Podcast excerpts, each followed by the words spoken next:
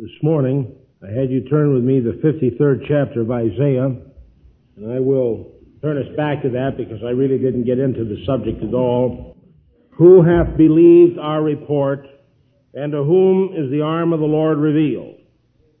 For ye shall grow up before him as a tender plant, and as a root out of dry ground. He hath no form nor comeliness, and when we shall see him, there is no beauty that we should desire him. He is despised and rejected of men, a man of sorrows and acquainted with grief, and we hid, as it were, our faces from him. He was despised, and we esteemed him not. Surely he hath borne our griefs and carried our sorrows. Yet we did esteem him, this is the value we placed upon him, we did esteem him stricken, smitten of God, and afflicted. But he was wounded for our transgressions. He was bruised for our iniquities. The chastisement of our peace was upon him, and with his stripes we are healed. Now this Bible is speaking about some person. And it's telling us about this person, that this person was wounded, not for his own transgressions, but wounded for our transgressions that this person was beaten not for his own transgressions, but for our transgressions, that this person was killed not for his transgressions, but for our transgressions. Now, who is this person? And why was he suffering like this? What is the prophet here speaking about? What is he saying or what is he doing? Now keep this in mind because it'll be the basis of my message tonight. Now I want you to turn to the sixth verse. Remember the fifth said, He was wounded for our transgressions. He was bruised for our iniquities. The chastisement of our peace was upon Him, and with His stripes we are healed. Now the sixth verse has something pretty pertinent to say. And remember this prophet is not talking about his generation. This was written 600 years before Jesus came. This prophet was not talking about his generation alone, nor was he talking about all of those who had lived before him. He was not looking at his own generation and back, for God was opening his eyes to look at all men everywhere, even those who had not yet been born. And he says, all we, like sheep, have gone astray. We have turned everyone to his own way, and the Lord hath laid upon him the iniquity of us all. Now, most of us would freely admit to this. We'd say, yeah, I want to live my own life. Yeah, I want to do my own thing. Yeah, I want to have my own bag. Yes, I want my freedom. What's wrong with that? And there is a great misunderstanding in this world today of what is wrong with wanting to live your own life. Now, according to the Bible, according to the Word of God, there is something desperately and terribly wrong about wanting to do your own thing. Now, some of you right now may take issue with me and say, Brother, I don't like that at all. But I want you to listen to me long enough to see if what I have to say is right. If when I'm finished there's something ringing deep down inside you that makes you say, Man, that's right. I hear what he has to say. There's something, according to the Bible, desperately and terribly wrong with wanting to do your own thing. The Bible talks about it here in this sixth verse. It says, All we like sheep have gone astray. We've turned everyone to his own way, and the Lord hath laid upon Jesus the iniquity of us all. Now, why does God say, first of all, to which we would all agree, that all we like sheep have gone astray. And because we like sheep have gone astray, God had to bring to death his only begotten son. That's really what he says in this book. Because we went astray, God had to bring his only begotten son into the world. He had to place upon him all of the sins of mankind. And by the way, what is sin? Some people in this day say, man, what's all the big talk about sin? What is sin? It's only thinking that makes it evil. Or it's only what you believe is wrong that makes it evil. No, that isn't true. There is a certain thing and a lot of fruits that come from that thing that the Bible calls sin. And once I explain it to you, I think the Holy Spirit will make it clear to many of you that sin is a real thing. That evil exists. That there is a force, a way of thinking and acting and being and doing that can do nothing but lead you into eternal misery. There's no possibility of doing anything else. And that's what the Bible calls sin. A lot of people get it all mixed up and they think sin is like robbing banks and shooting people. That's the fruit of sin, maybe. But that's not what sin is. Sin is something in a man, not out of a man. Sin is not something you do, it's something you have and something you are. The Bible talks about what sin is. Now, God, in the beginning, created mankind. He made us. We didn't make ourselves. We didn't create ourselves. We didn't decide one day to come into the world and say, I'm going to be a human being. I'm coming out of nothingness and I'm going to come into the world. I'm going to be a human being. I'm going to grow up. I'm going to live my own life. I'm going to do my own thing. And when I get to be a certain number of years along, I'm going to go out of this world and go someplace else. That isn't what happened. The basic self-existing person in the whole universe is God. God the Father, God the Son, and God the Holy Spirit. They are, the Bible tells us, one. They existed before all things, and by them all things have been created that are made. There's nothing made, the Bible says, that God has not made. Now that includes me and you. That includes the materials out of which this church was built. It includes the earth on which we live, and it includes the planets and the stars and the whole cosmos. God made it. And one day He will unmake it and make it all over again. It is God from which all things have come, and it is God to which all things will return. He's our maker. Now God established this universe on basic principles. They're living principles. They're right principles. They're proper principles. And the basic principle upon which he established his whole wide universe is a four-letter word that the Bible talks about again and again and again, and that basic principle is love. L-O-V-E, love. And without that principle working in the human heart and the human life, and I'm not talking about some substitute for love. I'm not talking about some lesser type of love. I'm not talking about human love or the love of passion or the love of lust or the love of money. I'm talking about that love that God Himself places in the human heart and causes a man to love without any axe to grind. That kind of love. God placed it in the universe and He intended that the whole wide universe, every angel that He ever made, every human that He ever made, every animal that He ever made would operate on that perfect principle and function on that principle. L-O-V-E, love. Now only God is love. The devil is not love. Someone say, I don't believe in the devil. Brother, I'm to tell you it'd take more faith not to believe in the devil than to believe in the devil. Everywhere you look, you'll see the marks of that evil creature. The things that terrible wrong. This young girl tonight that they're talking about for us to pray for, already overdosed herself once, wants to do it again, wants to take her life wants to take that marvelous thing that God has placed in a human body called life. That thing which if it is given to God can literally be transformed by God into an instrument to bring love to the world. And here today this girl is ready to take her life. Why? Because she's missed that basic element in her life which God says is love. If she had that, she wouldn't even think about overdosing herself. What she'd want to do is take that love and give it to others, but she doesn't have it. Poor girl. I pray that some of you will take the love that God has placed in your heart and you'll go to her and help her to find what she needs. Now God alone is love. Everything else it either has God's love or it's without love. But only God is the source of that love. Only God is the source from which that love flows. Only God is perfect love. There is no perfect love. There is no perfect anything unless it is all summed up in God. And therefore I say to you, God is the only rightful ruler of this universe. God has a government. Do you think that these stars are in their courses perfectly moving from generation to generation and year to year by some accident?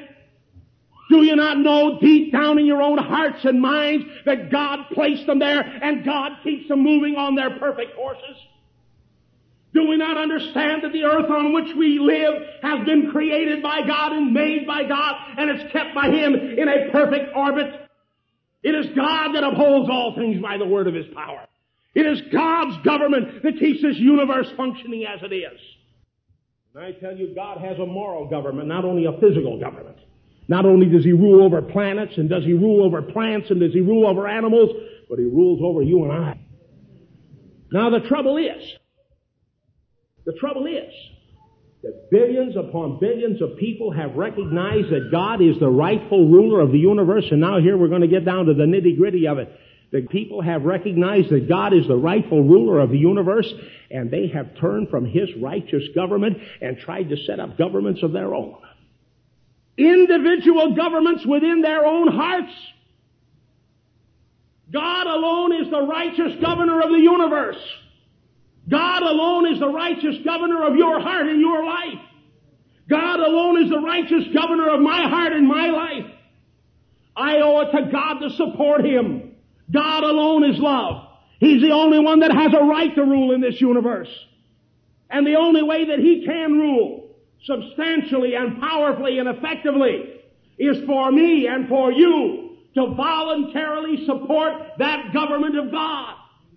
It is God's government. He has given this government to mankind. And we need to voluntarily support that government of God with our love. So the first commandment, now hear it tonight. A lot of people say, the minute you talk to them about sin, they say, well, I never tell anybody. Do you know that that commandment was not given until many, many years later. Do you know that Jesus never even mentioned that as any of the great commands? Do you know what the great commandment of God is? What is the great commandment of God? What is the first commandment of God? Here it is. Here. The Lord thy God is one Lord. And him love with all of thy heart, with all of thy soul, with all of thy mind, and with all of thy strength. Why is that so? Because he is the only rightful governor of the universe. He's the only one who knows how to run it right. Look what mankind has done with this universe when they took it. God made man a free moral agent. What does that mean? You have the right of choice is what it means. You have the right to choose this day what you'll do. You have the power to love God or the power to say, I'm not going to love God, I'm going to love me instead. I'm going to take off and I'm going to run my own little government over here. I'm not going to be under God's government. I'm going to have my government. I'm going to do my own thing. But my friend, hear me today. This universe is in the mess that it's in. This world is in the mess that it's in. Because people everywhere are doing their own thing instead of doing what the Bible says to do, loving God with all of their heart and their soul and their mind and their strength and letting Him be God letting Him be governor, letting Him be ruler, letting Him be king, and worshiping Him. Oh, if we could, the whole world, the war in Vietnam would stop. The mess in Indochina would be finished. The trouble in Israel would come to a standstill. The Russian specter would disappear. The bamboo curtain would have no meaning. The imperialism of different nations, the slavery that we see in the world would be gone in a moment of time the racial strife, the discrimination, the ghettos, the poverty, the suffering, the sorrow, the jails, the hospitals would in a moment of time, in an hour of time, be completely righted if the whole wide world would stop doing their own thing and turn to God and say, Lord, you are God, and we'll love you with all of our heart and our mind and our strength. Amen. That's the end of strife in this world. No, I think you recognize the ring of truth in your own heart. Now the Bible goes on a step further when Jesus comes into the picture who is the personification of God. He was God's only begotten Son. Lived with God from all eternity for he was eternal himself. God the Father, God the Son, and God the Holy Spirit. Now when man sinned, What do I mean by sin? Well, let's get down to what we're talking about with sin. What is it really? It's a very simple thing and a very terrible and a very evil thing. God says, love me with all your heart, your soul, your mind, and your strength. And I'll tell you what man has done. He's put God out of his thoughts like God doesn't really even exist. Or he remembers God in a kind of a yet now and then. Or he says something like, I'm searching for God. But all of the time he has enthroned his own will and his own plans and his own desires and his own needs as God. And he goes about all day long, all night long. When he wakes up in the night, he's got one thought on his mind. When he goes out in the daytime, he's got one thought on his mind. And that is how his own particular needs and wants and lusts will be fulfilled. And God is not at all in his thoughts. Instead of loving God with all of his heart and his soul and his mind, he's thinking about himself. And the Bible says, where do wars come from among you? You want to know where Vietnam came from? Oh, this is going to sting. But I've got to tell you the truth because it is the truth. Do you know where Vietnam came from? Do you know where World War II came from? Do you know where the Bible prophesies of a great World War III coming? When it says the slain in that day shall be from one end of the earth to the other, they shall be as dung upon the ground. They shall be neither lamented nor buried. I remember in World War II the pictures that came to us while we were in training of the terrible carnage that took place in limited areas. And they would take and they would bury the dead bodies. And then there were more bombings and more deaths and more shootings and they would bury the dead bodies. And they would bury them again. And finally so many bodies were everywhere that they just didn't care anymore. There was the reek and the stench and the smell of rotting flesh. They couldn't be lamented. They couldn't feel sorry. First time you see one man shot, your heart goes out and say, oh my God, a man has been killed. How terrible. A life is taken away. And then another and another and another. And finally everywhere you look day after day and hour after hour and moment after moment, dead bodies, dead bodies, dead bodies. And you become numb with the shock of it. And you feel nothing. Bible says they won't be lamented nor buried, but be as dung upon the ground. You know where that war is coming from? The Bible says where the wars come from. Come they not from your own lusts warring in your own members? I tell you something, if I'm at peace with God and peace with myself, I'm at warfare with no man. I don't want anybody's backyard. I don't want anybody's wife. I don't want anybody's house. I don't want to have power over anybody. I don't want to force anybody to do anything. Willing to let the other man live. And he's willing to let me live if love is in his heart. But I tell you, if I'm torn up inside like this and there's no peace on the inside and I'm striving, I want this and I want this and I want this and I want this, some one of those fellas, some one of those fellas is going to strive and claw and fight his way to power. And he's going to be at the head of a nation. And some one of those fellas of a different nationality but with the same problem on the inside, is going to fight and claw his way to power. And he's going to be at the head of government. And over here is going to be another one fighting and clawing his way to power, and he's going to be at the head of government. And here you have one head of government here, and one head, and one head, and one head, and they have the power to send hundreds of thousands and millions of men into warfare. And all that nation under is clawing and fighting for something. They're fighting each other and tearing each other apart. Then this man stands up and he says, if you'll follow me, oh, I remember Hitler's speeches when I was a youth. What a powerful speaker that man was. And he said, Germany is coming to the hour of its destiny. We're the supreme nation upon the earth. Now notice how this thing is fighting within them and tearing. They're trying to get this and they're trying to get that and they're trying to get something else. Then Hitler calls their attention and says, listen to me, I'll tell you what I'm going to do. You follow me, and I'll give you the rich fields of Europe for your playgrounds. I'll give you the vast acreages of America to raise your children in. We'll take Russia and it'll be our resort land. And we'll take Africa and we'll take Israel and that'll be where our oil will come from. We'll take England and we'll rule the world. Follow me. Over on the other side of the world, someplace, somebody is standing up and doing the same thing, and he wants what doesn't belong to him either. Where do wars come from among you? Come they not from your own lust warring within your own members. Now he's at the head of a nation, and he's still clawing for more, more, more. And the people are clawing for more, more, more. And finally, wars begin. And when the bloodbath is finished, the carnage is over, people rise up and say, we must never have another war. Never again must we fight like this.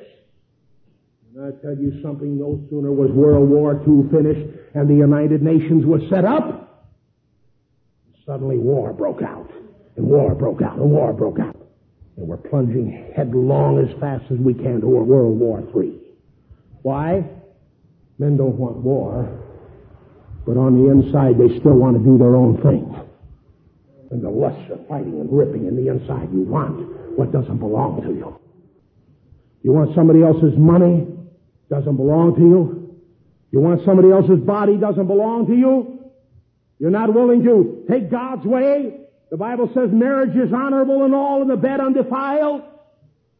What a beautiful thing it is to see a man and a woman come together. Marry. Yes, they have sexual relations. It's a natural thing. It's a good thing in its proper context, its proper relationship. Children are born into the home. Man and woman love each other. Prepare a home of love waiting for that lovely baby to come into the realm. Another one, another one. They raise it in a home of love. That's a beautiful thing. But adultery, fornication, terrible things. We rob people of their respect, their decency. We crush them. We hurt them. We break up homes. All in the name of what? I wanted it. I had a right to it. No, my friend, you had no right to it. And if you'd have loved God with all your heart and your soul and your mind and your strength, you wouldn't have wanted it either. Wouldn't have wanted it.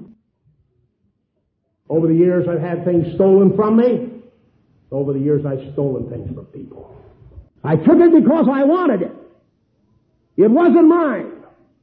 It belonged to another person. Maybe they needed it desperately. Maybe it was the last money that they had. I took it away from them. You know why? Because I believed in my mind. Oh, I knew better. But I had justified and rationalized, and I believed in my mind that if there was a person who needed it more than me, I didn't know who that person was. Here's a man that has $50.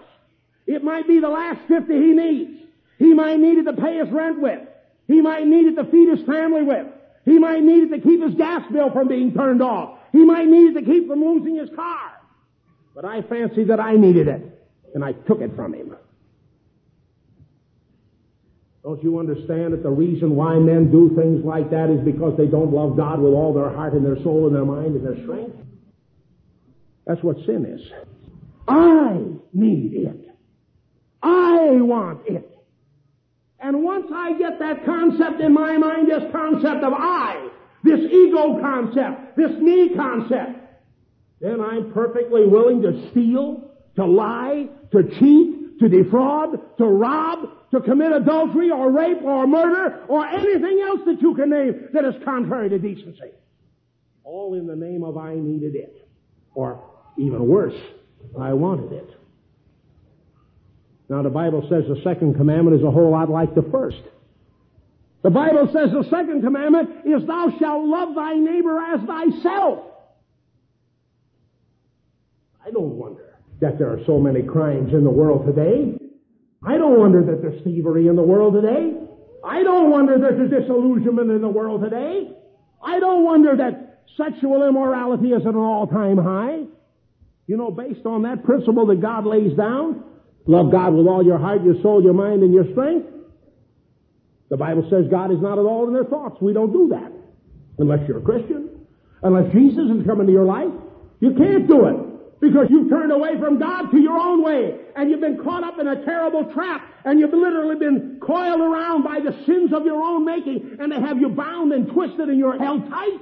And you can't get free. It takes somebody greater than you to make you free. It takes somebody greater than you to rip that selfishness out of you and put love back on the inside again. You can't do it by yourself now. You're in a trap. The trap that you made. I didn't make it. God didn't make it. You made it. Now, the Bible says to love your neighbor as you love yourself. Do you wonder why there's so much devilment in the world today? I'll tell you why. Because most people hate themselves. Most people hate themselves. And well, they might hate themselves. You tell me that I didn't hate myself? Oh, I said, bah. not really. I love myself. See? But I didn't really.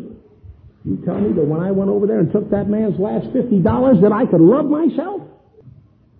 You tell me that when you violate the law of God and you force somebody to give you something that they needed and you wanted and you took it away from them?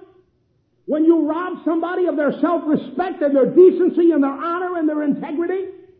When you got somebody started on the road to sin? When you got them hooked? When you got them twisted up? when you got them messed up and you saw the result of what you did, there are some people that I actually started on the road to sin. Well, they had sin in their own lives, but I helped them on the road. I went out and said, come on, this is a great thing for you to do. Oh, let's go here. And got him into sin and saw what happened to those people. You mean to say I could go home and love myself? I hated myself. I despised myself. I was sick of myself. I was disgusted with myself. Wish I could die. The Bible says, love your neighbor as you love yourself. I wonder if we hate ourselves if we end up hating our neighbor. Yeah. That's what the Bible teaches we do. We effectively hate them. Now, look at the condition that the world is in today. We don't love God. We don't love our neighbor. We don't love ourselves. What can bring about this great change? What can transform us? Well, the answer is simple. Something has to change me. See, God doesn't have to change because He's eternal. He's perfect. I'm the one that messed everything up. I'm the one that went haywire. It's me that has to change. And so the first thing that God asks us to do is something that He calls repenting. Now you stop and ask yourself this question. If you do not love God with all your heart and your soul and your mind and your strength, then you committed the first and greatest of all sins, and every day, and every hour, and every moment that you haven't loved God with all your heart and your soul and your mind and your strength, you kept on committing the greatest of all sins. Secondly, the Bible says love your neighbor as you love yourself. And if you're filled with hatred and you can't love your neighbor, and you don't love yourself, then you committed the second and the third greatest of all sins. Now you forget all about the murder, you forget all about the lying. You forget all about the cheating. These are only the fruits of three terrible things. You don't love God with all your heart. You don't love your neighbor and you can't love yourself. Now friends, if these things are true in your life, I'm going to tell you how to change them tonight. If they're true, you are a sinner.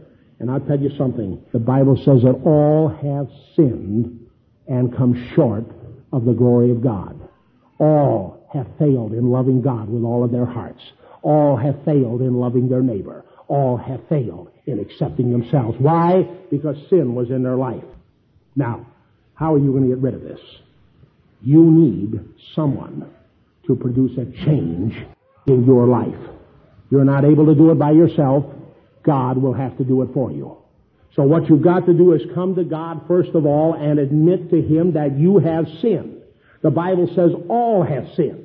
You're not unique. You're not special. All men everywhere have sinned. All men everywhere have come short of the glory of God. All men everywhere have failed in the expectations that God has for them. Here He has a divine and perfect plan for their lives. He plans for you to manifest His wonderful love. He plans for you to be able to love everybody everywhere. He plans for you to be set free from your bondage and your corruption. He has this plan for you. And all of us have come short of God's plan for our lives. All of us have failed to do what God wants us to do. Now, Do you want to change? Do you want a different way of living? Do you want to be transformed? You can be. And here's how you do it. Number one, you come to God tonight. Now, I don't know how long you've been running from God. I don't know how long your ears have been closed to God. I don't know how long your eyes have been closed to the truth of the Word of God. I don't know how long your mind has been stopped to His truth, but you're hearing tonight. You come to God tonight. You come to God as a single individual human. Now you forget about everybody else in this congregation. You come to God tonight. And you come to God and say, Lord, I have sinned. According to this definition, now that I understand what sin is, I have sinned. I haven't loved you with all my heart. I don't really love you at all. My mind is not on you. You're not the center of my life. You're not my God. You're not my ruler. I haven't followed you. I haven't allowed you to work in my life. As a matter of fact, my life has been contrary to what you told me to do. I haven't loved you with all my heart and my soul and my mind and my strength. God, I'm a sinner.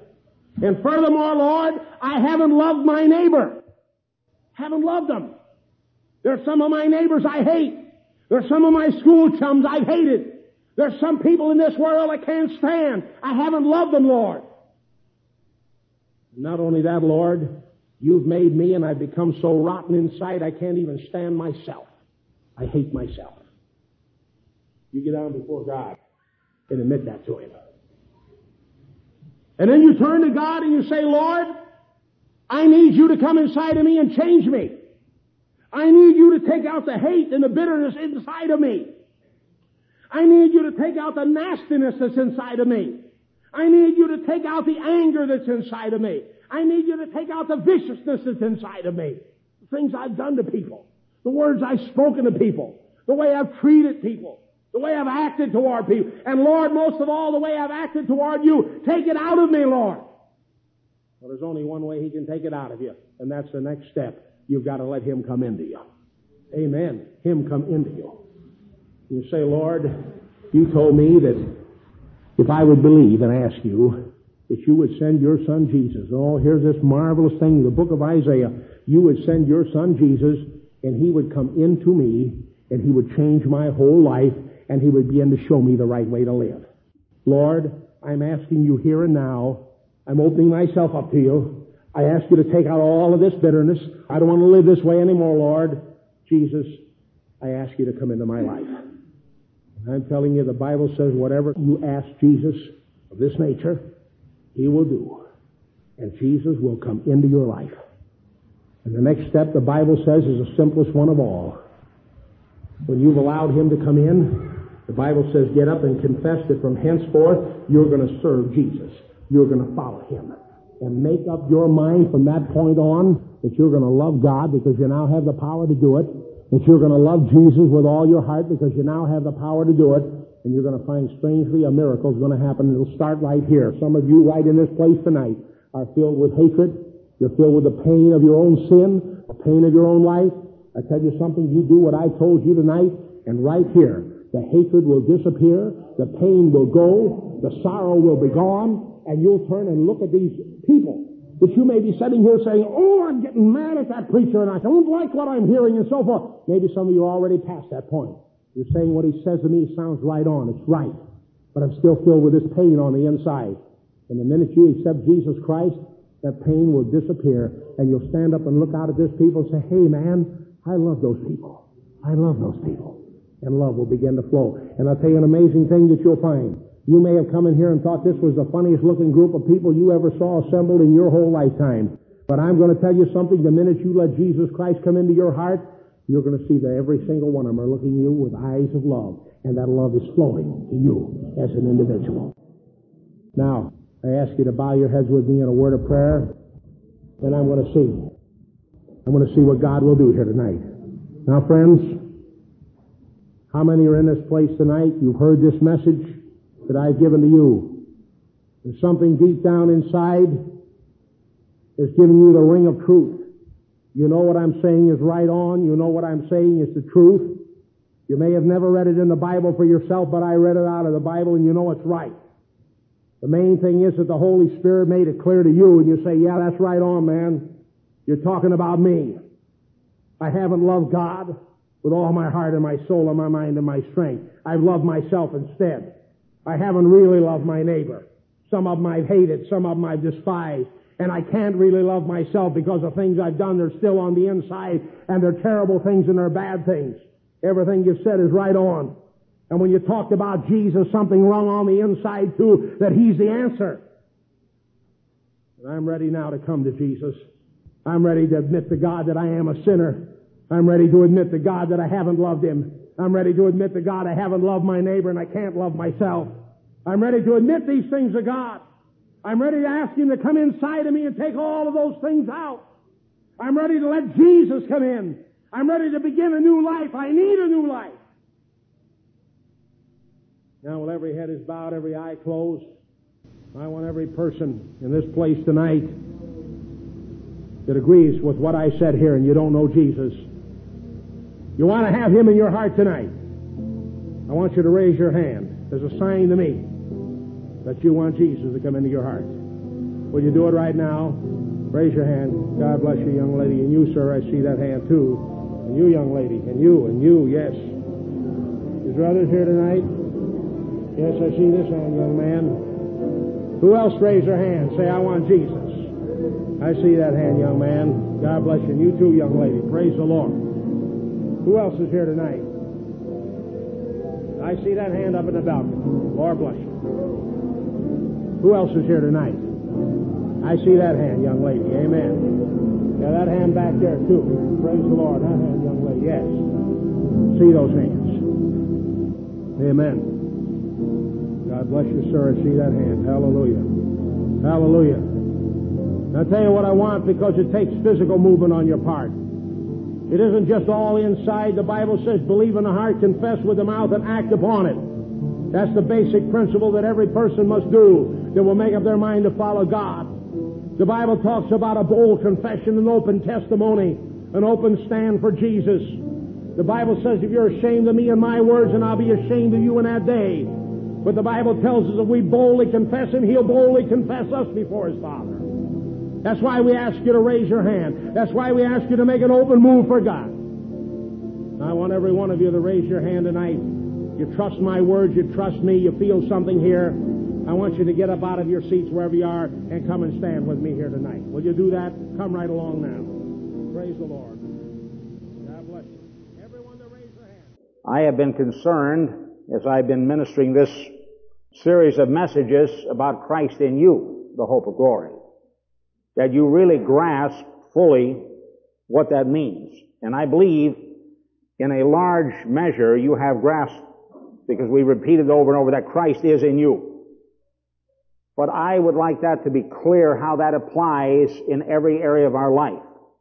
Now recently, and with increasing numbers of times, I have had to deal with severe family problems, mostly between husband and wife, but also between parents and children. And a good deal of that is completely healable. As a matter of fact, all of it is if this could be understood fully the way I'm speaking today and what I've been leading up to in these messages about Christ in you. So I'm going to take some time to not begin a new series of messages, but to deal with this resurrection life of Christ as in relationship to the family. Now you remember last week I dealt with the idea of casting on the screen of your imagination not what Satan would have put there, the way you see yourself, the way you view yourself, but rather to see yourself as Christ has made you. To see this new man, this new woman, this new person in the light of the Word of God. Now many people do not actively meditate on the Word of God. They do not actively ponder. See, not only do they not read the Bible, there's a very severe and serious lack in people's lives. Not only do they not read it, but they do not go beyond just reading it and meditate upon it until what happens is you begin to see working in your life, cast on the screen of your imagination, see you carrying out that form of Christian living.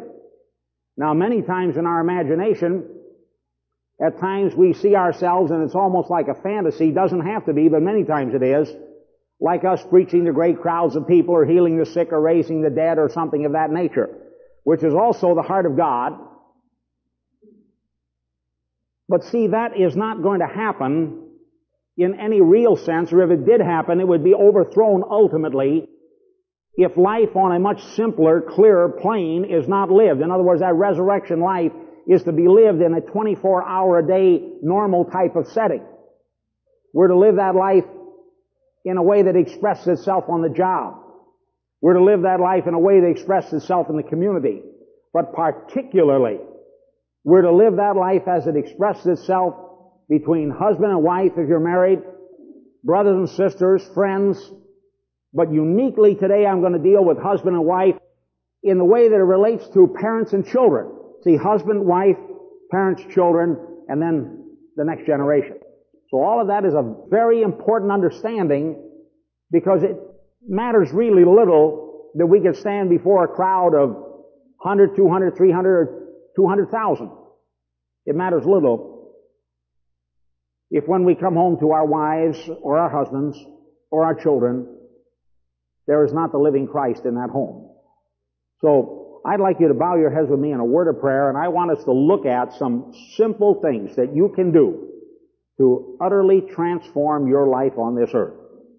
Let's bow our heads. Heavenly Father, I ask you to this day make clear to the people that are here and those who will later hear these messages, Lord, by tape or video, Lord, that that divine anointing will be upon me and upon the hearts of your people, wherever they may be, that listen, but especially this group of people here today, uniquely, personally, I ask a special anointing upon them. Lord, that this area that Satan battles against so strongly, and Lord, an area which most of us don't give enough attention to, and do not take advantage of the wonderful, powerful tools that God has given us to manifest the life of Christ in our families. I pray today, Lord, that that will be done that your anointing will rest upon the hearts of the people, that they are able to grasp and understand in truth what is being said here, Father. Grant this, we pray, in Jesus' precious name. Amen. Now I'm going to read, but not comment on too much, two scriptures, so that your mind is brought back to the basic concepts that we're talking about here. Number one is to be found in Galatians, the second chapter and the 20th verse. I'm going to start at the 18th here, but it's the 20th verse that will be the main theme idea. For if I rebuild what I have once destroyed, I prove myself to be a transgressor. So now, comment back so you understand it. We destroyed it. The destruction he's speaking of here was destroyed when we received Christ. Because something very powerful happened, and what the powerful thing was, we'll see this from other scriptures, is that Christ entered our human nature.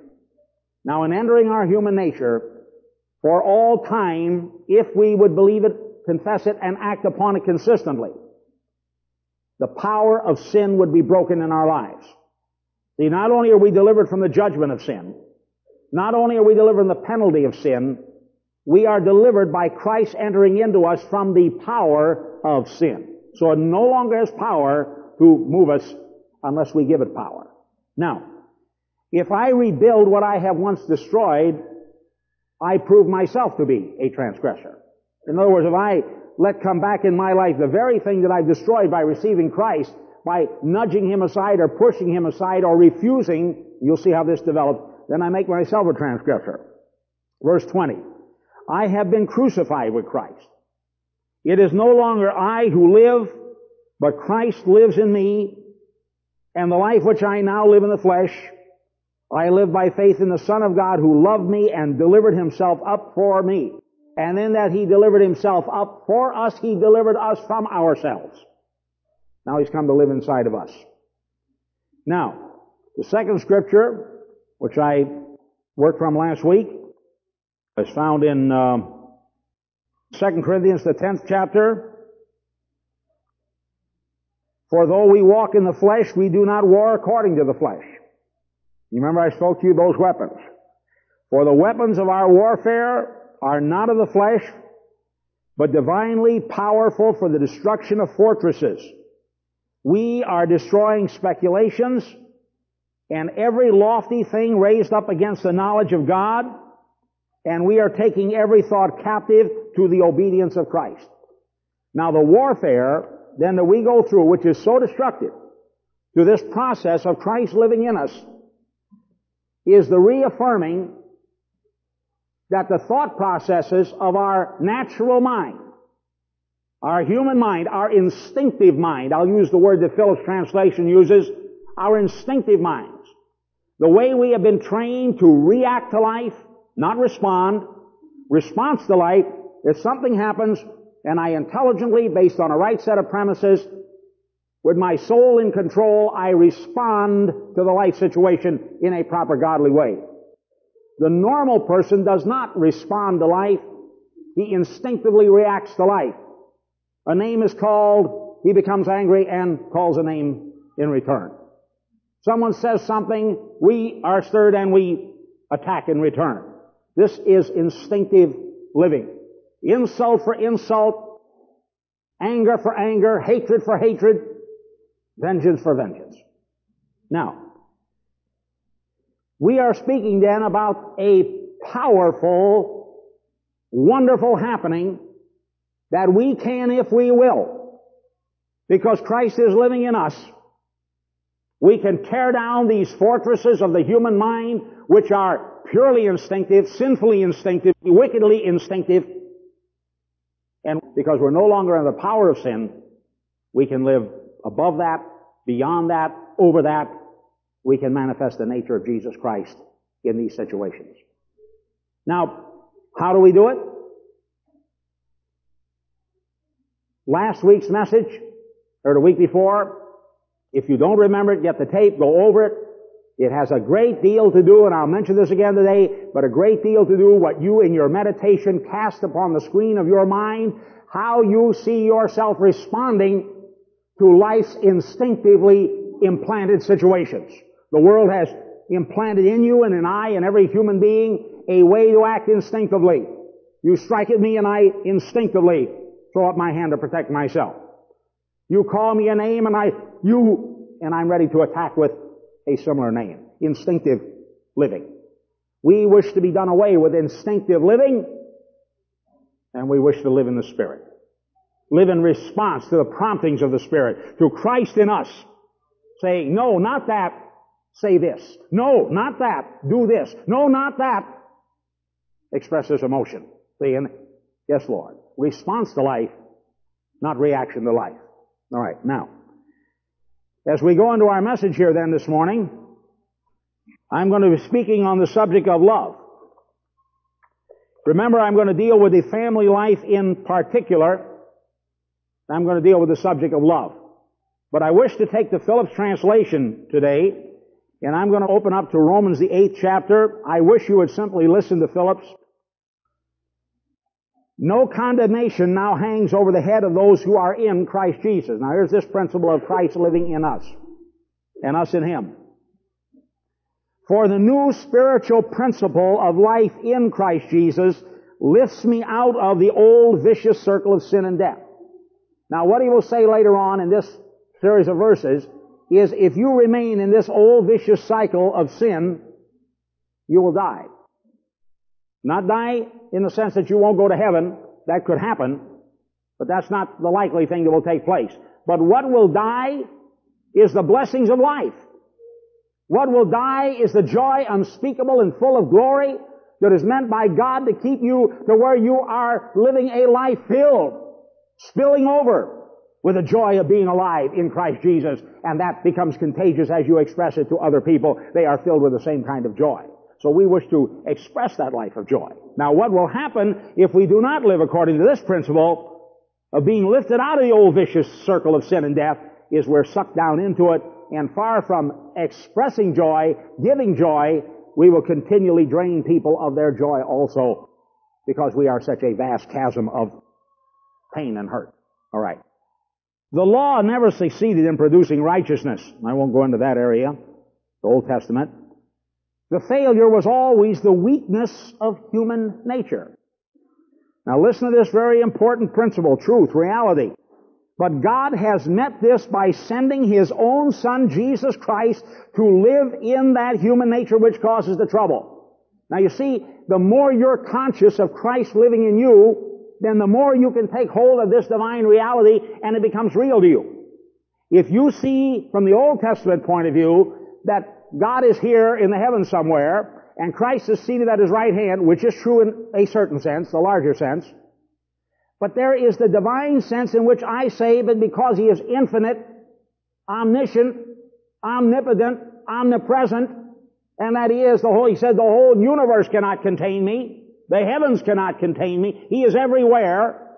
He has uniquely sent His Son Jesus Christ to live in you and to live in me. And I am to be very conscious that today, Sunday, April, whatever date it is, 1985, Jesus Christ is living in me. And I'm not speaking by my own power, but by the power of the divine Son of God who resides in me and now has a message to give to you. Lord, speak through me. See, that must be the consciousness, the awareness. The Bible says we speak by the promptings of the Holy Spirit. He's saying, this do, do not do this. This do, do not do this. He's guiding us. And furthermore, He is empowering us. So it's not me trying to be good.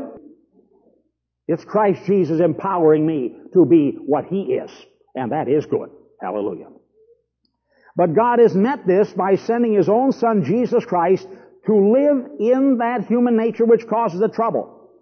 And while Christ was actually taking upon Himself the sins of men, God condemned that sinful nature. In other words, right while Jesus was being crucified, that great divine transaction took place, and sin was condemned. That human nature was condemned in the sense that it was to lose its power forever, and the way Jesus Christ would come in and live there. Now stop for a minute and bow your heads with me, please.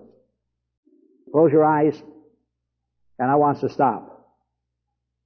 And I want you to say just quietly here while you're meditating on this, Christ Jesus lives in me. Christ Jesus lives in me. Say it again. Christ Jesus lives in me. Now be aware of it. Be quiet just for a moment. I want you to meditate that Jesus is living in you. He is there to change your thoughts. He's there to empower you to think different thoughts. He's there to change your imaginations. He is there to empower you to have true imaginations. He is there to change your emotional structure. He's there to change the way you view life. He is not only there to change it, He's there to empower you so that you can change it. Say it with me again. Thank you, Lord. You live inside of me. That's right. Now, let's go on with the message. I want you to be aware of that throughout the message because everything that I will minister today will have no value whatever unless you see it's His power in you. It's Him living in you. That is the power. See, it's not something that, well, that's a wonderful thought there, Jim, and I'm going to try to do that. You will never be able to do that. I can't do it. No one can do it. The greatest man that ever lived, I don't know who that would be. They can't do it. But Jesus can do it. And He lives inside of you. All right. Then he goes on to speak about meeting the laws, requirements, and so forth. I want to go down now to verse 9. But you are not carnal, but spiritual. If the Spirit of God finds a home within you. You cannot indeed be a Christian at all unless you have something of His Spirit in you. And by the way, this little difference that it's making here is a very important difference. Someone said the gospel, the way it is normally preached, prepares people to die. In other words, thank God you're saved, and if you died right now, you'd go to heaven. Now that's the basic message of the gospel. It is not the Bible message of the gospel. The Bible message of the gospel is most likely you are not going to die right now. And you're not going to die tomorrow, and you're probably not going to die for a long, long time in the sense of physical death. So what the Bible is really here for, the principle of Jesus Christ living inside of you, is not to prepare you to die, but to prepare you to live on a new plane of life altogether. See, where the whole world can see the nature of Jesus Christ living in you. So we're speaking about being prepared to live. I know you're prepared to die. How many feel if you passed away right now, you'd go to heaven be with the Lord? Can I see your hand? Sure. Praise God. All right. You're all prepared to die, right? All right, good. Now let's get prepared to live. Hallelujah. All right. You cannot indeed be a Christian at all unless you have something of His Spirit in you. Now if Christ does live within you, his presence means that your sinful nature is dead. And I want to make a point here. There's no place in scripture where it talks about our sinful nature dying. There is no progressive thing here that the Bible is speaking about. And I want you to understand that. If you take a different position than this, your sinful nature will never get around to being dead. If you tell it it's dying, it says, uh, well, okay, I agree with you, but I'm dying mighty slow, right? Oh yes, you're dying slow. It might even take a hundred thousand years, right? Oh yes, I uh, see. And therefore, what it's really saying is not going to be dead at all. Now, if you understand the scriptural idea of dead indeed unto sin, it's like this. See, sometimes people get all confused because they use their five senses and their five senses deceive them. See, the question is, if I am dead to sin, how come I sin? Alright, I want to give you a scriptural understanding here. It's the question of knowing truth by what you really know to look at, or a person being blinded to truth because he looks at the wrong things. In other words, he's got the wrong premise, the wrong idea. If I go out to a tree, large tree, small one wouldn't matter, but let's say some big tree, very green, very beautiful, then taking up the water and the sun has come upon it and the leaves are out there and it's just a lush, beautiful tree. And someone says, look at that tree. That tree is alive. Look at it. The green of the leaves and the branches and the, look at it. Just look at the power of that tree. Now let's say someone who is knowledgeable is there and he looks down at the base of it and he sees something very unusual. Someone has put a ring, chopped out a space on the bark, about a foot high, gone all the way around the tree and cut through the cambium layer, now the tree is still there. Yesterday it could have been said of that tree before this bark and the cambium layer was removed. All that that person would have said about that tree was completely true. Look at that tree. It's alive. It's vital. It's powerful, dynamic. Look, you said any number of things about that tree. How beautiful. Now this man who has knowledge, see now you have knowledge. You have knowledge of the holy. You have knowledge of the Word of God. This man who has knowledge looks down at the tree while the other person is speaking these praises of this tree, what he sees, how he's overcome with the beauty of it. He says, Sir, let me tell you about this tree. Yes, tell me. This tree is dead. Dead. But don't you see the leaves? Don't you see the, don't you see? This tree is dead. The life has been cut off. There's a little bit of something still flowing up there, but pretty soon it's going to be gone. The tree has no more ability to draw up moisture. The tree has no more ability to draw up food. The tree has no more ability to take in the life that it needs to keep itself alive. And after a few days, few weeks, whatever it takes, you will see those beautiful, luscious leaves shriveling and pretty soon rot sets in and the tree falls over and it's finished. One man looks at it one way and says, look at that tree, it's alive. Just like sometimes you look at yourself and say, well, if I'm dead, how come I? But you need to look at what has happened. The base, the method by which you draw life in, unless you rebuild again what has been destroyed at Calvary, that base has been cut. Satan has no more power to get to you unless you give him power. If I rebuild again the things which I destroyed, I make myself a transgressor. Like if someone could come back in and put the cambium layer back in and graft it into place and the bark back into place and rebuild what had been taken away that killed it, then we are a transgressor. But if I say no, I know what happened at Calvary, I am crucified with Christ, nevertheless I live, yet not I, but Christ lives in me. And the life that I now live, I no longer me alive, but I live by faith in the Son of God who loved me and gave himself for me. See, I am dead. Now that's what Paul is getting at here. So we want no more of that part of our sinful nature. We do not recognize it. We do not resurrect it. We do not let it have power in our lives. Now if Christ does live within you, His presence means that your sinful nature is dead. but your spirit becomes alive because of the righteousness he brings with him. I said that our nature is dead in the presence of Christ, and so it is because of its sin. Nevertheless, once the Spirit of Him who raised Christ Jesus from the dead lives within you, He will, by the same Spirit, bring your whole being to new strength and vitality, a whole new way of thinking, a whole new way of living, a whole new way of responding, no more reactions, no more instinctive, sinful, none of that. The old programmed nature, powerless, unless you give it power, and we're going to start manifesting a whole different kind of life. So then, my brothers, you can see that we have no particular reason to feel grateful to our sensual nature. Don't go around praising what you did when you were a sinner.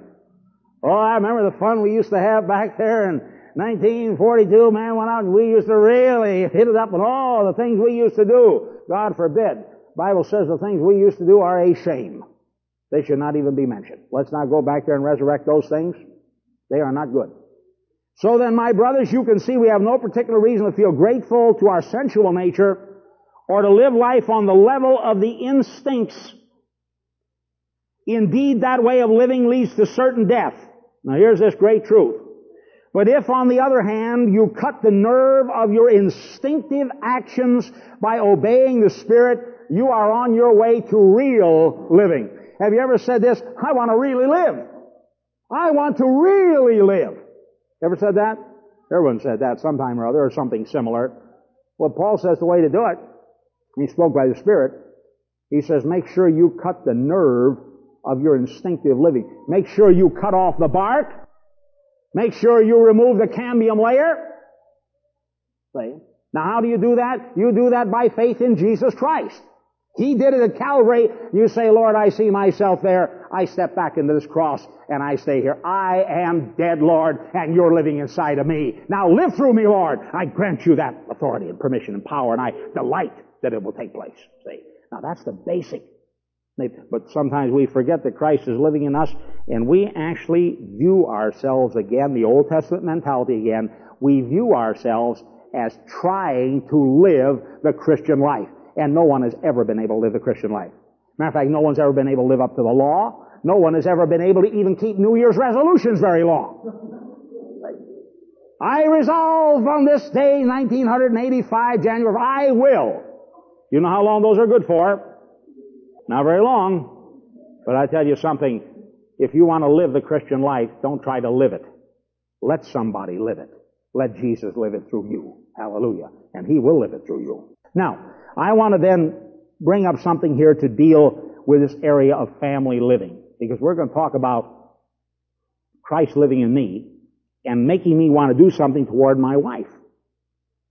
See, here I am.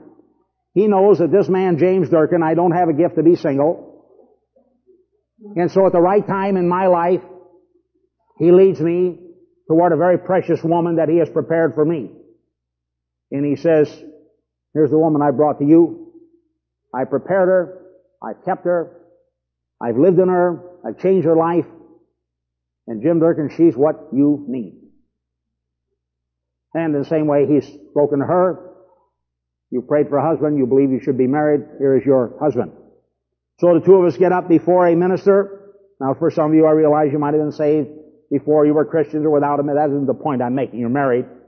But anyhow, for Christian purposes here, I'll explain this get up before and I say, I thank God for you, Daisy. I know that God brought you to me. And you are going to be and are the queen of my life. In the name of our Lord Jesus Christ, I declare that I love you with all of my heart and my soul and my mind. And I will love you all the days of my life. I will watch over you and cherish you love you, honor you, respect you in sicknesses and health, rich or poor, better for worse, until death do us part. See, that's a commitment because I realize something. Now the question is, that can either be me speaking it, and all the time that I'm speaking, I'm like, oh yeah, yeah, yeah, okay, get it over with quick, preacher. I want to give my wife a kiss and get out of here and get on the honeymoon, man. I mean, you know, give it a quick uh, thing here. And uh, many marriages are like that. James, do you love Daisy? Yes. Daisy, do you love James? Yes. You want to be married? I now pronounce you man and wife. Go. See? And that's a marriage ceremony. Well, not in my book, it is not. See, a person ought to think, Lord, you're living in me. You brought this woman to me. You brought me to this woman. Now, what do you want me to say to her? I love you. Forsaking all others, I will keep only to you. Will there be other beautiful women that will come into my life, pass through? Yes. What about them? Nothing. They're beautiful women. They're for somebody. Not for me. I found my beautiful woman. And forsaking all others, I will keep only you. And there must be something in her heart that says, one thing I know about my husband, he's for me. And he's given himself to me.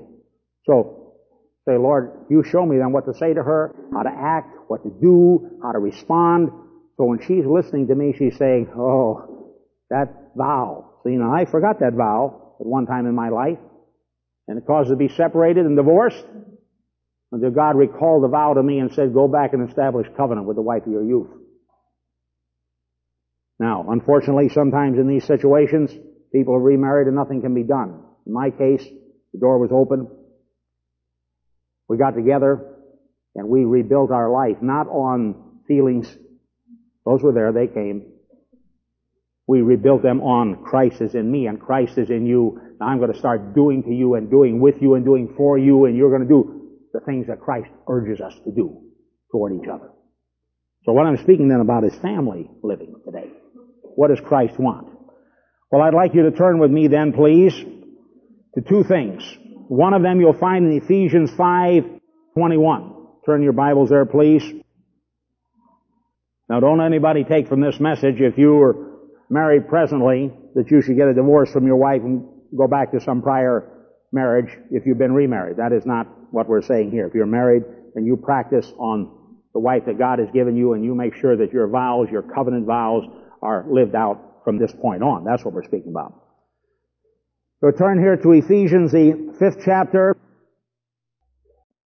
Wrong urging and right urging. Remember, right urging will line up with the scripture, and wrong urging will be contrary to the scripture.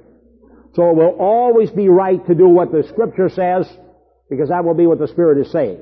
It will always be wrong to do what the scripture does not say, and that is not what the Spirit of God is saying, it's what the Spirit of Satan is saying. All right, Ephesians the fifth chapter, verse 21. And be subject to one another in the fear of Christ. Now Christ will always be urging me to give honor to my brothers, to give honor to my sisters, to give honor to children that would come to me and say, Jim, I have something that I want to give to you. Today I was handed a poem by one of our dear younger sisters. Beautiful poem. She didn't want me to read it in church or I sure would read it. Maybe someday she'll give me permission to. I thought it was fantastic. And she wrote that and said, I want to give this to you. I say, I honor that. How beautiful that is. I say, oh, oh, oh. I said, okay, kid, thank you. No. That's precious. Precious. So the Bible tells us to be subject to one another in the fear of Christ. So a brother comes to me, he's three days in the Lord, or one day in the Lord, or five seconds in the Lord. Or he might be 50 years in the Lord. And he says, Jim, I have an idea. I think you should listen to it.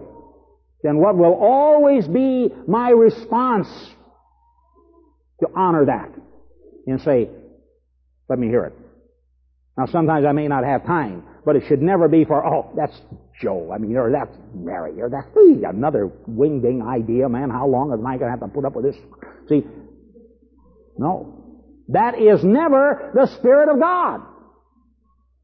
That is my human spirit still not regenerated properly as it should be in every area of my life, or that is the spirit of Satan saying, oh, Jim, how long are you going to have to put up with these wingdings? See? And then pretty soon I think it's my thought, and I say, how long am I going to have to put up with these dinglings? No, wingdings. Oh, wingdings, yeah. That's not God. That's you. Get out of here. See? We know that. Because it's contrary to the Word of God. Do we have a disdaining spirit? Do we have a deprecating spirit? Do we have a put down mentality? Oh man, hey, hey, See? Sometimes we have it with each other. Husband says, I've got an idea for you, honey, like you'd listen to it. Oh, Lord, deliver me. Another one. The wife says, honey, I want to tell you about my day. Oh, Lord in heaven, she should hear about my day. See? And it's, see, maybe your head is aching and you need to say, honey, I've got a real bad headache. I need to lay down for about five minutes and take six aspirin or something like that. And then I want to hear about your day. Because you just let me lay down for a little bit.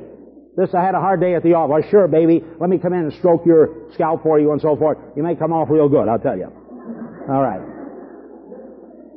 Be subject one to another. Wives, be subject to your own husbands as to the Lord. For the husband is the head of the wife, as Christ also is the head of the church, he himself being the Savior of the body. Two things I want here, love and respect. Want these things brought out? Husbands, love your wives, just as Christ also loved the church and gave himself up for her, that he might sanctify her, having cleansed her by the washing of the water with the word, that he might present to himself a church in all her glory, having no spot or wrinkle or any such thing, but that she should be holy and blameless. So husbands ought also to love their own wives as their own bodies. He who loves his own wife loves himself. Now I want to tell you what makes people old. People do not get old because they get wrinkles. They don't get old because they've had 65, 70, or 75 birthdays. They get old because the love, the blessing, the praise, the honor, the respect has not been given for the value of that life. I want to tell you, I've seen people that have been given that kind of love and honor and respect when they're 70 and 80. Still strong and tall and erect and blessed, or if they have a sickness, they live above it. And I've seen people at 40 that were old. They were really dead, waiting only to stop breathing because they never lived in it where they've been given respect and honor and love. Now, Maybe in this world you don't get respect and honor and love from everyone. But I'll tell you who you ought to get it from. You ought to get it from your husband, and you ought to get it from your wife, and you ought to get it from your parents, and you ought to receive it from your children, and you should receive it from your brothers and sisters in Christ. That's the principle. You want to see people grow old graciously, beautifully, wonderfully? Honor them. Respect them, bless them, encourage them. Let them know they're important. And I'll tell you, they'll be strong and blessed all the days of their life. I will tell you this from certain knowledge. So husbands ought also to love their wives as their own bodies. He who loves his own wife loves himself. And no one ever hated his own flesh, but nourishes and cherishes it, just as Christ also does the church. We are members of his body. For this cause shall a man leave his father and mother and shall cleave to his wife, and the two shall become one flesh. Now here's this very important verse that I'm going to read. This mystery is great, but I'm speaking in reference to Christ and the church. Nevertheless, let each individual among you also love his own wife even as himself. Why do I love myself? And I don't necessarily think that's in a bad way, or Christ wouldn't have said, love your wife as you love yourself. I think there's a proper self-love. I think there's an ungodly self-love. But there's a proper self-love. I don't remember any time I got up any morning of my entire life and I went into the bathroom, looked at myself, then took my hand and said, take this, rascal. Never did that. Go in there and if I'm kind of like, oh, that kind of.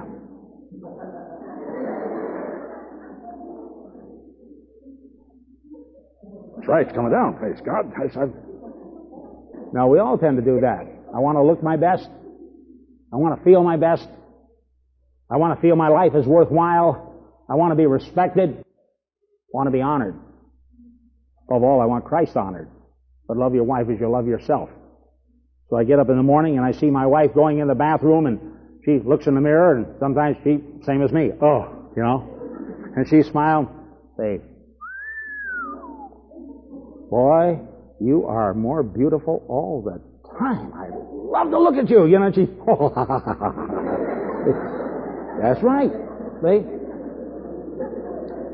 Now I could also look in there and say, hey, honey, I mean, quit looking at yourself. You gotta admit, we're getting old and ugly, right? Oh yes, praise the Lord.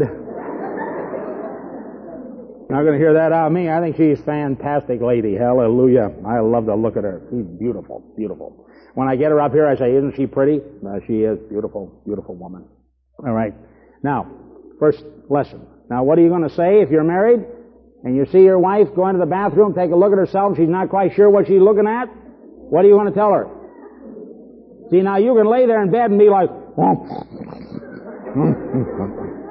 or you can wake up, this is my chance, this is my chance, hallelujah. And you, she looks at herself and she's looking in the mirror, you say, you are, if she, now she don't want to be whistled at, don't whistle. My wife, that's okay, I do that. I do that. Okay. Tell her she's beautiful. And you wives, when you see your husbands looking at them, don't just say, ha ha ha, you got a little pot belly there, honey. oh, you're hanging out, oh, you got Dunlop disease, you're hanging out over the back there. See? Don't do that. Tell him you're one handsome man. I just like looking at you. See? And if you don't like looking at him, you need a new revelation of Christ. He gave you the perfect husband for you. Next time, look at him and say, God chose those eyes just for me. God chose those manly shoulders just for me. God chose that. Then go in there and tell him that. Now you think I'm kidding. How many of you think I'm kidding this morning? Good. This is the right church. Hallelujah. This is the right church. Hallelujah. All right. Nevertheless, let each individual among you love his own wife even as himself, and let the wife see to it that she respect her husband. Now that word respect is an important word. In the early part of my marriage, I didn't know how to love my wife and she didn't know how to respect me. As a matter of fact, I can tell you I didn't love my wife and she didn't respect me. Not as a result of that. She just simply didn't respect me. That had not got into her spirit yet, nor had it got into my spirit how to love my wife. But when we got back together, God had dealt with her in a very powerful way. And the attitude she had toward me was completely different. Not that I was different, I was different, but she didn't know that. See, I could have said, well, I'm different. How would she know that? The only thing she had is who the guy was she knew three years before that when we separated. But she told me the Lord had spoke to her and said, from now on, what you want to do, that's what I want to do. I said, well, you've always wanted me to be in the ministry, and I feel that because I've sinned so greatly, I'll never be in the ministry again. She said, honey, I'd like to see you in the ministry, but she said, I'll never push you or ask you to be in the ministry again. I'm with you, whatever you see to do, I'm with you. And I began to practice what I'm going to talk about, love. See? I want you to go over here with me now, however, one other scripture, 1 Peter, third chapter.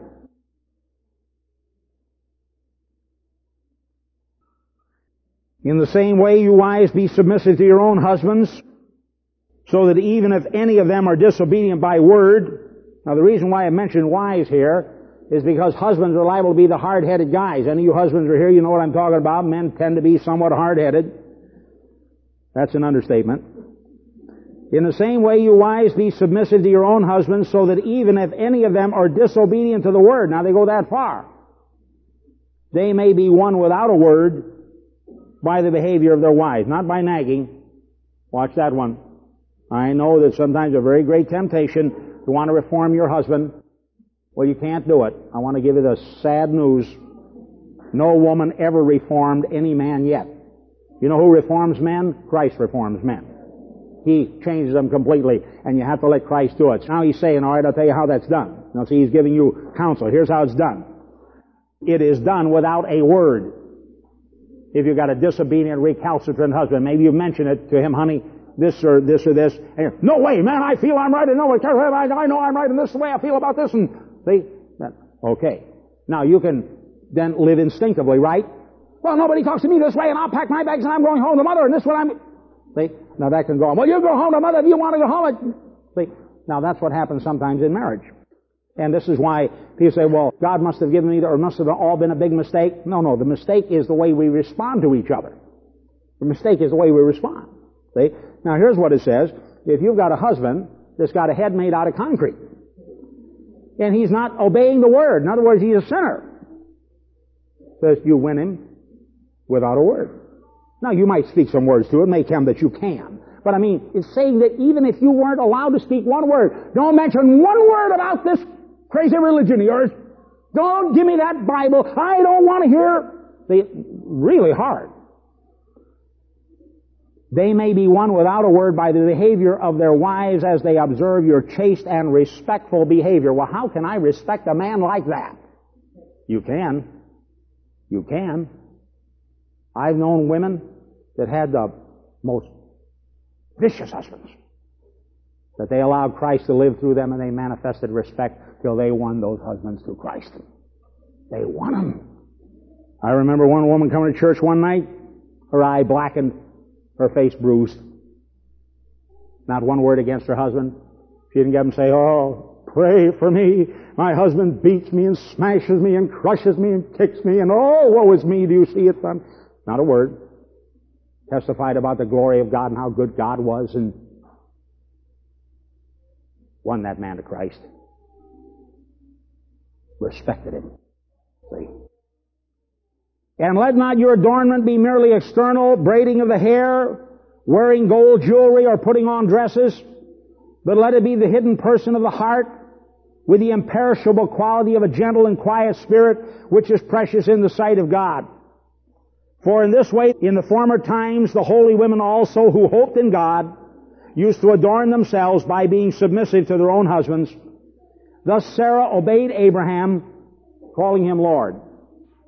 And you have become her children if you do what is right without being frightened by any fear. You husbands likewise live with your wives in an understanding way as with a weaker vessel since she is a woman and grant her honor as a fellow heir of the grace of life so that your prayers be not hindered. Now saying what men should do. Means live with your wives in an understanding way. They have been put in a submissive role. You are commanded by God to be the head of your home. But brethren, in the name of the Lord Jesus Christ, do not become a tyrant in your home. You need to understand that this woman is born by God to be your helpmeet, to stand with you. She's commanded by God to respect you and to honor you and to follow your decisions. Make sure you get good counsel when you make decisions. Make sure when you're going to speak to your wife that isn't just out of anger or you're piqued at something she's done and just that hurts pretty deep. Yes, God gives them grace, they recover. I've done it to my wife at times. Oh, come back, brother, and if you do it, and apologize. Ask forgiveness. That is a wrong thing to do. I told that woman of mine off, and uh, she'll never pull a deal like that on me again, I tell you. See? Well, that's the wrong thing to do, brethren. That's the wrong thing to do. Live with her in an understanding way. Understand that her emotions are gentler. Now, I'll tell you something. You stir up a woman's emotions the wrong way, and you're going to find you're going to turn loose a fire in your home that'll tear you to pieces. See? The Bible says the man who troubles his own house, he will inherit the wind. The Bible says a wise woman builds up her house, a foolish one plucks it down with her hands. In other words, there is, like God has placed in the born again woman, these gentle, kind, loving, precious emotions. Make sure you nurture them along. You build them. Don't keep boom, boom, boom, boom, boom until the old nature starts coming up and it's like, hmm, see, because it's, you'll inherit the wind. You'll inherit the wind. Now we don't want to inherit the wind. We want to inherit the grace of life. So, Peter here, this scripture says, to sum up, let all be harmonious, sympathetic, brotherly, kind-hearted, humble in spirit, not returning evil for evil or insult for insult. See, there's the instinctive evil for evil, instinctive insult for insult, but giving a blessing instead, for you are called for the very purpose that you might inherit a blessing. For let him who means to love life and see good days refrain his tongue from evil and his lips from speaking guile. Let him turn away from evil and do good. Let him seek peace and pursue it. For the eyes of the Lord are upon the righteous, and his ears attend to their prayer, but the face of the Lord is against those who do evil. And who is there to harm you if you prove zealous for what is good? Now when I come back next week, I want to talk about the nature of love. You see, love isn't something you have only. Love is something you do. Love is not some feeling I have toward my wife only, though I'm overwhelmed when I think of my wife at times. I'm overwhelmed at her kindness and generosity, her love for me, her respect for me, her honor for me. I'm overwhelmed her beauty, her gentleness, her fidelity to God and to me, to her family, to the church. So many things I see there that are but I wish to say to you that I did not see those things when all I had was feeling love. I have fallen in love and I love you and I want to get married. That didn't last. Became a bitter pill. Then when we got back together, we studied 1 Corinthians 13 and came to a wonderful revelation about love that isn't just something you feel, it's something you do. And I began to practice those things. So I'm just going to say what love is. First of all, love is patient. Now my wife has had to practice that with me. And I don't mean that in a, like a light sense. I'm not an easy person to get along with. Much easier now to get along with than I was 30 years ago, 40 years ago, 20 years ago. But my wife's had to be patient while Christ worked with me. See, what my wife had for me when we first got married was feeling love. But she wasn't very patient with me because she didn't understand that's what's involved in it. What I had for my wife when I got married was feeling love, but I wasn't patient with her. Why can't you do this? Why can't you learn this? Why can't you get this down? I don't see why you're not able to do this. Others can do it. You can't do it. See, no patience. Then when we got back together, said we're going to practice patience with each other. Not that kind of, oh Lord, I'll be patient with this person. But no, saying, hallelujah, we're growing in Christ together. You be patient with me and I'll be patient with you. In the meantime, I love what I see is fantastic. I love the way you look and I love the way you talk and I love the way you walk and I love the way you think and I love your relationship to me and I love everything about you. And if there's something I don't like, hallelujah. I just take some time to look at myself and I will not be much concerned about what I don't like about you. I'm so busy looking at what I don't like about me. And since I don't like to look at what I don't like about me, I'm not going to look at what I don't like about you. Be patient. It says love is kind. Don't make deprecating remarks to each other. That isn't funny. That's painful. Now, personal. that isn't funny. See? Some years ago, the brothers got into a habit around here, the elders calling each other turkey. I said, don't do that. Hi there, turkey. Got a church full of turkeys. And one eagle, me. Don't make remarks like that to each other. While here we got to calling each other by our last name. Didn't last long, because I said, don't do that. When I was in the world, we did this. Hey, Smith, come here. You, Jones. Are you Durkin? Or maybe sometimes like, you Durkin. Like,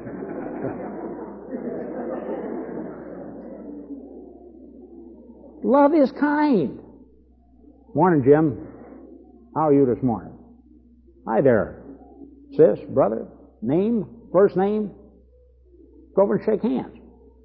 When the ladies come up, sometimes they come up to a business meeting we're having, the elders are all sitting there, and they're all wigged out long about they've been there three, four hours, and the ladies come, and the brothers are all sitting in their chairs like, oh, oh, because they've been thinking pretty heavy, and they're tired. Ladies come in, and it's like, say, brother, and rise up in the presence of these fair ladies here. And they, oh, yeah, right, that's, uh, now, There's something right about that. Open the door for your wife in the car. Say, oh, we don't do that in 1985.